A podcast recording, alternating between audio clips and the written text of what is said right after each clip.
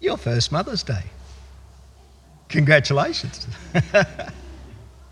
I bet Dad cooked a special breakfast. He did. Oh, good job, Andrew. Good job. Righto. Okay, so um, the passage that we're up to up to today, we've been working our way through First Timothy, and the passage we're up to today, it's not probably a common passage that you would choose for Mother's Day. Um, actually, it's probably not a common or a popular one for any church day. Um, I was thinking back over my life as a Christian, and I cannot remember ever hearing a sermon in church on this piece of scripture. Uh, I've been in Bible studies where we've discussed it. Uh, I've listened to a recorded message or two on it. I, I've encountered this scripture in, in Christian books, but I cannot remember a time when I've heard it taught in a church on a Sunday. And I suspect the reason for that is twofold. Uh, firstly, it is very clear and it's very easy under, to understand some of it. Uh, the problem is what it's telling us we don't want to hear. And secondly, some of it is not easy to understand, especially when, when we get to verse fifteen. Uh, Bible scholars disagree on what Paul is really trying to say because he's not clear. Anyway, I grew up in a mainline denominational church, and many of the mainline denominational churches preach through what they call the Revised Common Lectionary, right? It's a preaching plan that they have which cycles through a three-year cycle, and it gives a selection of readings each Sunday that theoretically over the three-year cycle you get to cover pretty much most of the Bible. And just for interest rate, Interest interest rate. I've been hearing that too much on the news lately, haven't I? Just for interest sake, sake, I, I, I downloaded the lectionary to see when this passage is covered. And it's not.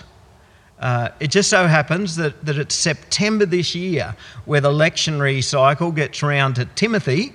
Um, but while it's in Timothy, it only touches on three very small pieces of the whole letter.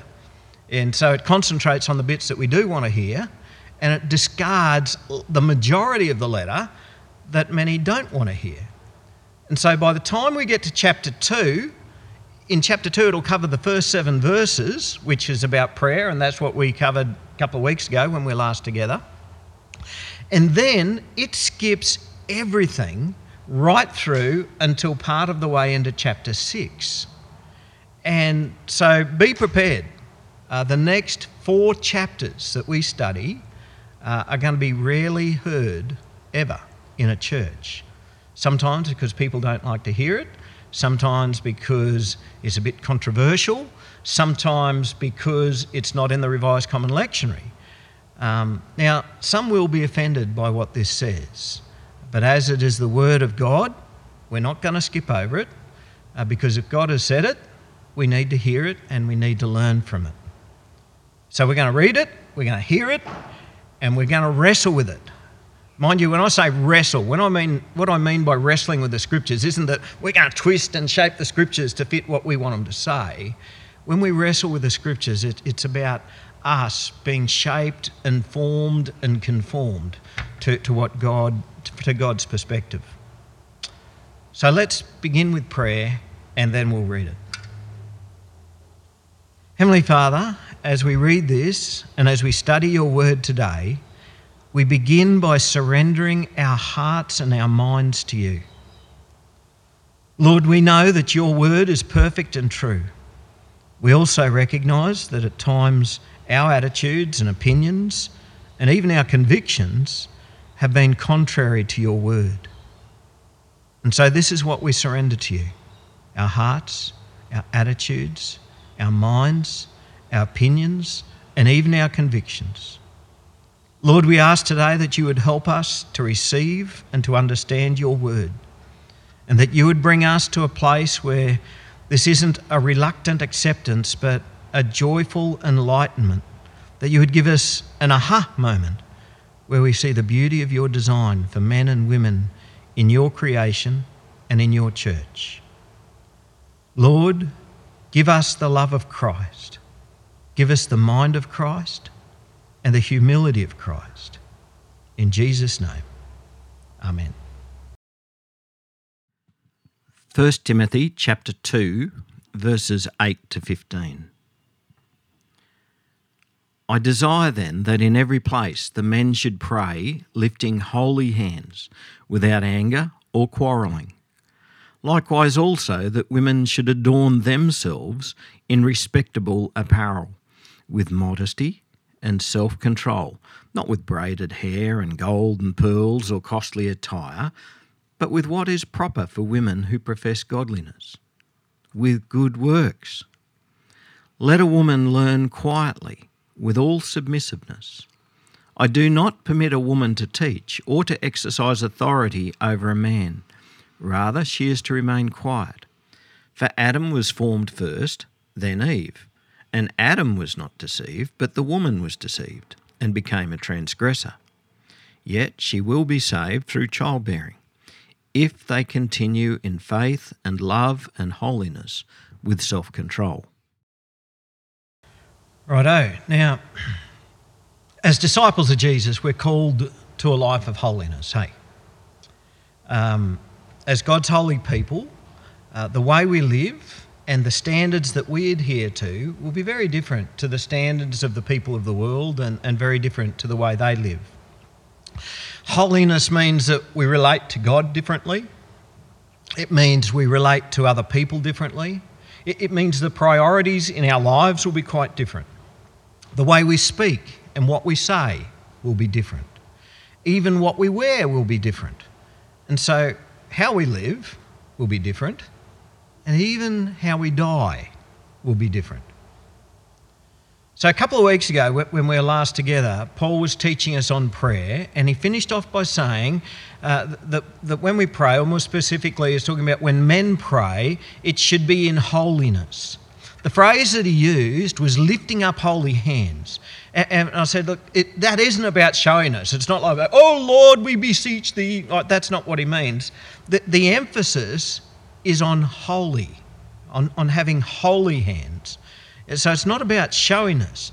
Our hands are be, to, to be holy, so in other words, get rid of sin out of, our, out of our lives. So if I'm doing evil with my hands and then I pray, or I pray, then there's something very wrong with this. And, and the characteristic of holiness, when we pray and when we worship, he now carries that in to, to address how this applies to women. Now, there really shouldn't be anything too controversial in this. If I was to summarise today's reading, it would be to say, let men be holy men and let women be holy women. And yet it does become controversial because different churches choose to interpret this passage in quite different ways. Right? So at one end of the spectrum, some might write, off, write it off altogether and say, oh, look, what, what you just read just then, you know, that, that, that's, that's from a bygone era. That, that's not even relevant to us anymore. Uh, so you might as well just tear those pages out of your Bible and just, just ignore them. That's how some people take that scripture. At the other end of the spectrum, uh, some will take every single word very literally and then choose to apply them in a way that, that stifles and controls people. Um, and so in some churches, uh, women will be told what they are and are not allowed to wear. Um, in some churches, it is even forbidden from women speaking at all. And so I'm just going to start off today by saying I'm probably going to upset everyone. Uh, there's no doubt That, that some people, when they hear this message, they're going to brand me as a legalist or a misogynist or you're just a chauv- male chauvinistic pig. Um, others might say, hear what I have to say and go, oh, you're a godless liberal, you don't even believe the Bible. Such is the road of anyone who has the faith to take the Word of God seriously. So, the first characteristic of holiness in women that this letter addresses Uh, is, is expressed in their appearance. Now, when we see photos these days of celebrity pastors and their husbands and their wives, uh, you know, husbands and wives that usually work together as a team. So when we see these photos of these celebrity pastors of well-known megachurches, we might generally get the image that somehow holiness is displayed with having a very glamorous, desirable image. Um, and for me, this confirms why passages like this one really do need to be read and taught in churches once again. Because the glamour image of the celebrity pastor or the celebrity worship leader or whatever, this is the exact opposite of we as Christ, of what we as Christians should be about. It, we're not to be about the glamour image of look at me. Now, when I was a young kid, I know that's a long time ago, uh, going to school, I used to love the opportunity for those very rare uniform-free days. Do you remember the uniform-free days? Did, put up your hand if you liked them. Did you like the uniform-free days? Some of you did, some of you didn't. So I remember back in the day, on, on the T V shows, mostly American shows, we'd see these schools over in the U S and I think, wow, they never have to wear a uniform. And I thought that was a great idea. And yeah, we kids, why do we have to wear a uniform to school? But by the time I got to about mid-high school, I changed my mind on that. You see, on the uniform-free days, there was a noticeable divide between the haves and the have-nots. And it was something that was more prevalent amongst the girls than amongst the boys. Um, but it was the divide between the cool and the uncool. It was a divide between the glamorous and the unglamorous.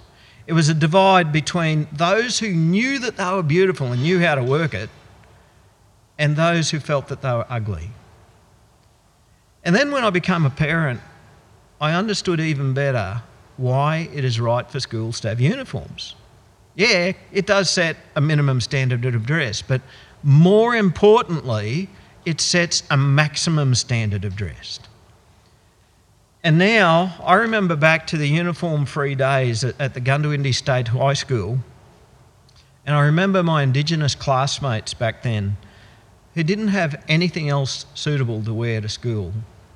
And we used to think that, oh, oh mate, he, he forgot it was uniform-free day. Why would he turn up in his uniform? Because now we know that why that was. They hadn't forgotten at all. They they didn't have any other clothes that weren't torn and tattered and worn out that, that they could wear to school. Now, that's forty-odd years ago and things might have changed a bit by now. But back then, that was the case. But the question comes, it's Sunday morning. Ah, what am I going to wear to church today? Now, for most blokes, not all blokes, but for most blokes, that's a pretty simple choice. What am I going to wear to church today? Well, same thing I wore last week. It's just the way it is. And, and that's only because my wife won't let me wear my work clothes. Unless, of course, you're Scott or, or hello, um, Mister Armstrong, who's listening at Norwin. You're probably in your work clothes too. Um, but but women... and some blokes tend to take a bit more pride in their appearance and they like to make themselves look nice. So how should one dress when one comes to church? In respectable apparel, with modesty, with self-control, with what is proper for a woman who professes godliness, and with good works. Do you notice here the manner of dress of Christian women, but women who profess godliness, could well be very different to the fashion of the day. See, what Paul's teaching us here is we should spend more energy on our spiritual adornment than on our outer adornment. And our clothing and our manner of dress should reflect who we are in Christ. That's... We shouldn't be trying to build some other kind of image by what we wear. And so when he says not to adorn oneself with braided hair and gold or pearls or costly attire, it's not that there's anything wrong with having plaited hair. And it's not that there's anything wrong with having a bit of basic jewellery. What he's really on about here is don't become a showpiece. Don't come to church all doed up like a glamour model. Now, a legalist might look at this scripture and go, mm, no pearls, okay, we'll wear emeralds. Or no braids, okay, well, m- my favourite movie star, she's got this really, really nice hairdo, I'll get that because there's no braids in that one. Or no costly attire, oh, I might repurpose that really hot dress that I found in Lifeline. Didn't cost much, but man, it's hot. Right? That, that's how a legalist might treat this. And humanly speaking, the reason for that is, is many of us have a desire to be desired. But you realise there's no point to that. God loves us without the bling. God loves us without the celebrity hairdo. He loves us without the designer labels. He d- loves us even if we're not sporting the latest eye device on our person. He loves us even if we're a bit pudgy.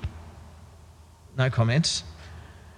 He loves us even if we've got scars and blemishes and freckles and pimples. God loves us.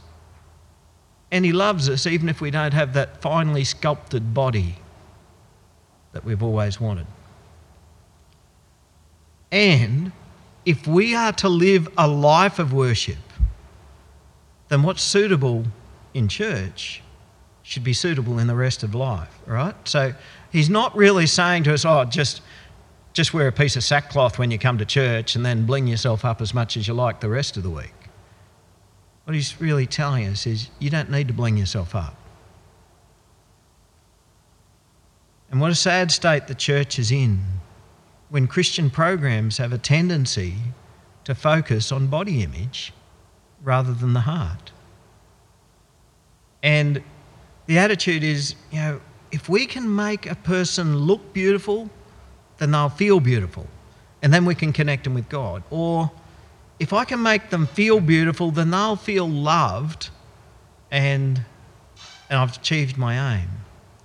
But really, what we should be teaching people and showing people is God loves me as plain as I am. God loves me as ugly and as fallen apart as I am. And God loves you as you are. You don't have to become the, the beautiful, glamorous person for God to love you. All of your worth is demonstrated at the cross. Jesus died for you, without you having to make yourself beautiful. And I find myself wondering, if Paul was to be writing this today, he'd probably actually be writing to some men as well. Because I don't know if you've noticed, but times are a-changing. And men can get quite caught up in their body image. Maybe it's always been a thing, I don't know. Uh, but it's becoming more and more prevalent in this Insta age, where people taking photos of all sorts of things and posting them for people to see. Now, in, in, in some church traditions, the, the image of the pastor's wife has always been the glamorous one. But in this day and age of image, we've now actually come into the era of the buff pastor. Have you noticed that in, in churches these days? It's the image... I know you would have worked that out from your own pastor. Um, maybe not. But, but we've come into the era of the buff pastor, the bloke who wears the muscle T-shirt to highlight his buffiness. Is that is that a word? Or is it buffness? I, I don't know. Buffiality? We'll just make all these words. To highlight his muscles, right? And, and I see these, some of these pastors, and it's not that I get jealous, it just amuses me. And I think, man, how many hours a day or how many hours a week does that bloke have to spend in the gym, lifting, pumping weights to, to keep his muscles in that sort of shape? And it, it's all about image. And just like the no uniform day at school, the cool kids, the beautiful people, excel in their image, and it leaves others feeling inadequate. And yet some people continue to put forward the argument, ah, but it's my image that's bringing people to Jesus. If I've got this beautiful image, people want to be with me. They want to come to our church and they want to hear stuff and, and yes, they come to Jesus. But What sort of Jesus are they coming to? I was thinking about this. It's quite astonishing, really, out of all of the writings that we have about Jesus, what is there that actually describes to us what he looked like? What did Jesus look like? The only bit that I could really find is in Isaiah chapter fifty-three that said, "He had no form or majesty that we should look to him, and no beauty that we should desire him." That's the only description I could find of Jesus. Jesus was a very ordinary sort of bloke. He wasn't one of the cool kids. We wouldn't see Jesus strutting his stuff in his latest, latest designer duds. What Paul's really saying here is any form of ostentation, any form of showiness, it detracts from the whole purpose of worship. Whether it's the glamour model or whether it's the, the muscle t-shirt, it detracts from the whole purpose of worship. Because whether for us it's about the image, whether it's about having some kind of inner desire to be desired, that has no place in worship. Because worship is all about less of self and more of him. We magnify him in our worship. We look to him and we praise him, and we fade into nothing. And also, I believe the instructions he's giving here is also for the good of the whole church. As disciples of Jesus, we are a people who willingly forego at times things that we see as our freedoms. And we, we do that for the sake of the other. We forego some of the things that we see as our own freedoms for the sake of the other. And so when Paul says women should adorn themselves in respectable apparel with modesty, he, he doesn't actually say this, but I think we need to understand that this is also for the sake of others.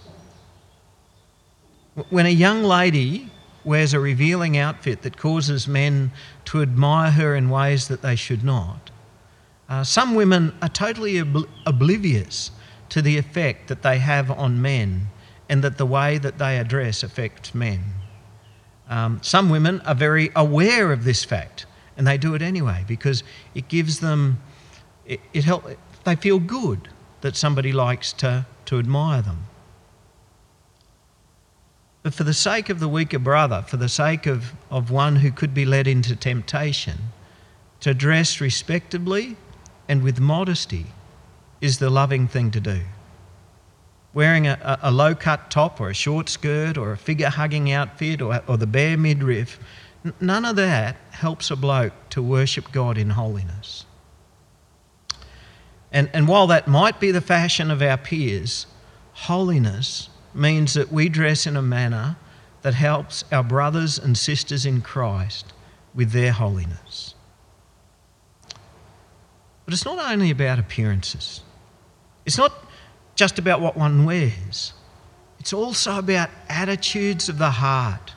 And that's why he says to clothe ourselves with, with self-control and good works.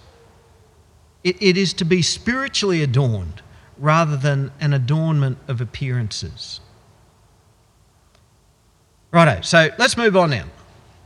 Uh, in verse eleven, we move now on to the field of holiness in learning, teaching, and authority. Now, in some cultures, including first century pagan cultures, of which Ephesus was in that culture, and, and Timothy's in Ephesus, Uh, women generally weren't allowed to be educated. It was the men who did the learning, and in some places of the world that continues today. So look at the Taliban. Uh, the Taliban forbid women from being educated.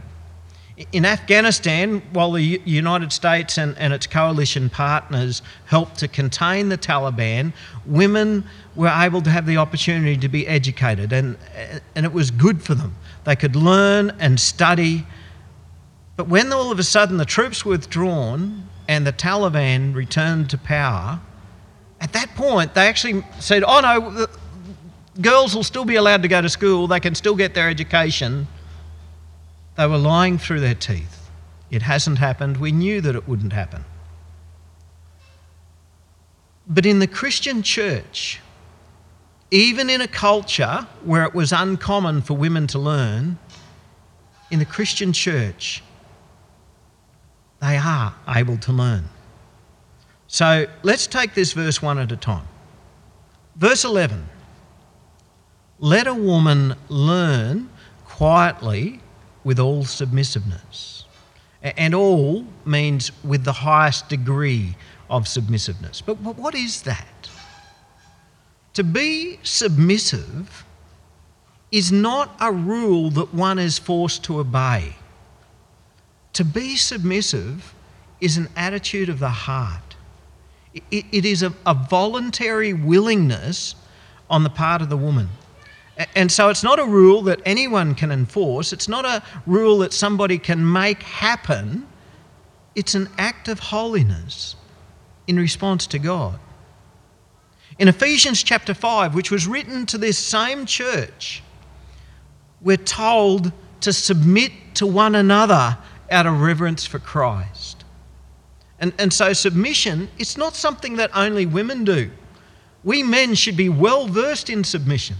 We are to submit to one another. Husbands and wives submit to one another. People within the church submit to one another. And we submit to Christ out of reverence to Christ. But in this case, where we're talking now, we, we each have different areas in which we submit. And in this case, women submit to quietly learning. In verse twelve then, Paul explains how he applies this. He says, I do not permit a woman to teach or to exercise authority over a man. Rather, she is to remain quiet. Now, some pe- that, that'll get some people's hackles up pretty pretty high. Um, and, and the reason that the hackles go up is because some people read that and go, right, see there? It says there that women should remain silent in church. They should say nothing. But let me clarify what he is saying and what he is not saying. He's talking about teaching and exercising authority over men. Right? So when we gather together for church, there's men and women together, the whole congregation. And so in that setting, it's not the right setting for a woman to be giving the teaching or exercising authority. What he's not saying is that women shouldn't teach at all. He's just saying that women shouldn't be teaching men. And he's also not saying that women have to be completely silent in church. He's talking about being silent in the context of teaching. So if a man is teaching, the women shouldn't be interrupting and saying, no, hang on, I think it actually means this. Um, but why? Why does he come to this decision? Now, now, the easy way around this that some people like to take is they say, oh, it's just a cultural thing. In their culture, it was unseemly for a woman to be teaching a man, and so they shouldn't do it. But in our culture, it's not a problem. So that's the the, the, the argument that some people use. But, but the problem with that is that's not the reason that Paul gives. Paul gives a theological reason, and it's to do with God's ordering of creation. Verse thirteen, he says, for Adam was formed first, then Eve. Um, so when we when we look back to the creation of, of humans, Adam was created first, and Eve was created as a help for Adam. She was taken out of Adam. But then in Genesis, it's only a few verses after this that we see a reversal in the role of leadership, and it was disastrous. Verse fourteen says, and Adam was not deceived, but the woman was deceived and became a transgressor. Now, I just want to clarify here. We're not saying Adam's off the hook, right? If, we're not saying that it was all Eve's fault. Adam sinned, and Adam bears the responsibility for his sin. You see, Paul's reason is that on the basis of God's created order, men should be the ones who teach. And then he illustrates this with an example of what happened at the fall. So if we go to Genesis chapter three, it says, "And to Adam he said, because you have listened to the voice of your wife and have eaten of the tree of which I commanded you, you shall not eat of it. Cursed is the ground because of you. In pain you shall eat of it all the days of your life." Right? Adam knew what God had said. He was very well aware of God's word on this matter.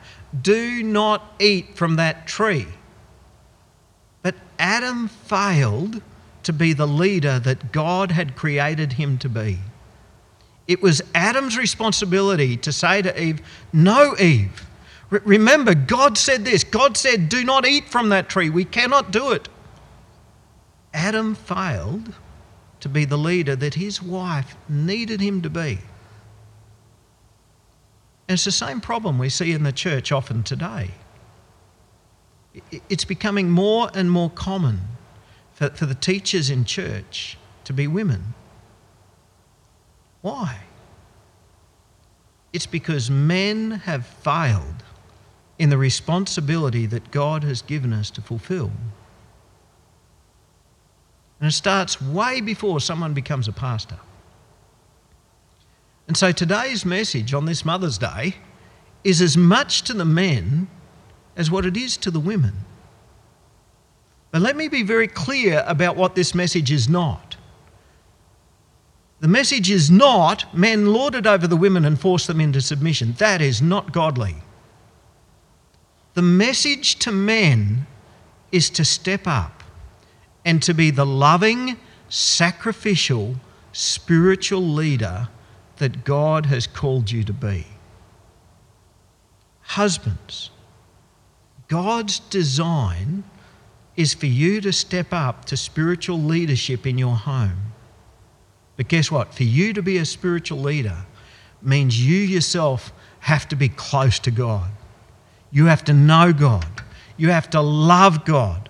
You have to be regular and fervent in prayer.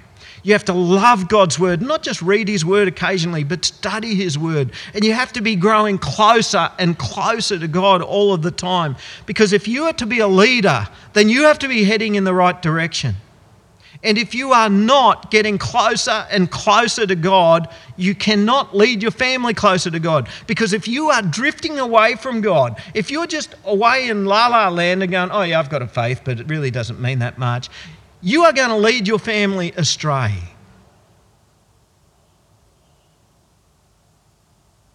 The problem is that rather than step up, most men go, "Big job. Big job." And we just drop the ball. And the women put us to shame because they are growing closer to God. And good on them. Be encouraged, women. Keep growing closer to God. Love God more and more every day. Love other people. Read his word. Pray. Seek God.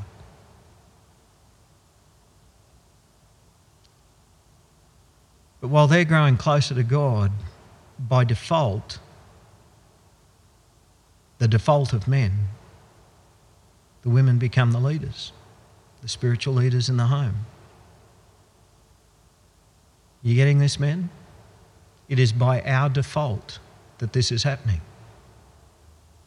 Now, most Christian women, not all, but most Christian women I know crave for their husbands to step up and know God better, and to love God more, and be the leader of spiritual leader in their family. Most women I know crave that. Men, they want you to do it. But when men, when men are not serious about their faith, and when men are not growing closer to God, when that's not our priority, that's when things get reversed. So there might be some men here who, when they read this passage of Scripture, think, "Hey, hang on, Michael, but you know, my wife, she knows the Bible better. My wife, she's more articulate. My wife is better at teaching. She's a lot more patient than I am. And oh, she's got more time than me. I just don't have the time to do what you're talking about. My answer is make the time. Make the time. What could possibly be more important in your life than growing closer to God? Think about that for a moment. What could possibly be more important in your life than growing closer to God and becoming a man who can lead your family closer to God? And the answer to that is nothing. Nothing. True worship is for us to devote ourselves to Him. You know, as I read God's Word, I don't read too much in the Scriptures telling us to work harder, work longer, do what you can to get ahead. Our call, our main calling, is to be devoted to our Lord. And if anything that I fill my life up with means that my devotion is to something other than to God, then something needs to change. And if you're sitting here today realising that there is something in your life that, that is taking your devotion, more so than your devotion to God, you know that something needs to change. So God's created order is for men to teach. And so the practice in the church should be that, that women are not teaching men. And so I'm going to ask the women today to encourage the men. Wives, encourage your husbands to lead and to teach. Start them off at home. Encourage. When your husband wants to sit down and watch the telly and the kids, uh, when it comes bedtime for the kids, get ask your husband to read this, read a Bible with the kids and to pray with the kids. And give them room to do that. We now come to another controversial verse, verse fifteen. Yet she will be saved through childbearing if they continue in faith and love and holiness with self-control. Oh, that gets some women's hackles up too. Um, bit abstract, this verse. Now, different people apply this in different ways. This is a verse that I, I said to you, it's really not a clear verse, this one. Uh, some people will apply it to Eve, because he's talked about Eve a little bit earlier. And they'll say, well, through the childbearing of Eve, she brought, it was into Eve's line that the Messiah was born. And so it was through, through Jesus that, that we're saved. I, I actually think that's grasping at straws, unnecessarily so. Others take it quite literally. And so they bear as many children as they can because this is God's plan and purpose for my life, to drive a minibus full of kids. Um, but be aware that whilst childbearing is a good thing, if if we have the attitude that that's what somehow brings us closer to God, that that can be really hurtful to women who are not able to bear children. Really hurtful. And and we know that it's not through giving birth that a woman is saved. It's through the cross and through faith in the Lord Jesus Christ. No one can be saved any other way. And bearing children doesn't make a woman any more saved or any more loved than God. So uh, loved by God than any woman who is childless. I simply see verse fifteen as giving us an example of something which is distinctly feminine. Women, do not be ashamed of your femininity. So it's a hard word to say, femininity. It's, it's bizarre that we live in a culture now where big news, a reporter asks, asks a politician, please tell us your definition of a woman. Oh, it's a very tough question to answer. How is that a hard thing? In the beginning, God created them man and woman. He made us distinctly different. It's not that hard. And God has created men to be men, and He's created women to be women. Women, never be ashamed of your femininity. God has created you to be a woman. And it's saying that, that holiness for a woman is for her to be distinctly what a woman is. Childbearing is something that a man cannot do. It's the domain of a woman. God has ordained it this way. And so for women to honour God, they do it by not stepping into the domain of a man. Don't, if you're a woman, don't try and be a man. If you're a man, don't try and be a woman. It's simple. And, and as a woman, he says, who continues in faith and love and holiness with self-control. Right? This, this is by which we are saved. We continue in faith and love and holiness with self-control. Continue in faith and being holy. Women as women, men as men. And so men being holy is about being devoted to God in such a way that our faith and our knowledge of God is firmed up and growing stronger and stronger each day in such a way that we can actually teach.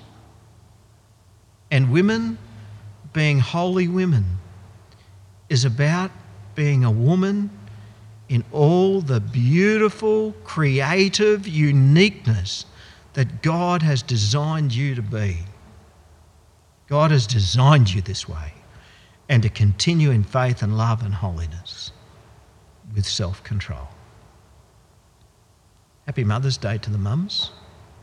The best Mother's Day gift that the dads can give to the mums is grow closer to God. Be the man that God has called you to be, and love your wife as Christ loves the church. Let's pray. Heavenly Father, we thank you for your wisdom and for your good design. Lord, we thank you for the way that men and women need each other. Lord, our prayer is that our families and, and in this church, that, that we could live lives of holiness, honouring you in the way that you have designed us to be. Lord, we pray that men would grow in their love and knowledge of you, and, and that, that we would be the leaders that you've called us to be, sacrificial leaders, giving of ourselves for the sake of others. And we pray that, that women also would grow in the knowledge and love of you, being the beautiful, wonderful creation that, that you have designed them to be, never feeling that they're second best, but having a holiness and a beauty that, that isn't an outward adornment, but a spiritual adornment of faith, love, holiness, and self-control. We pray this in Jesus' name. Amen.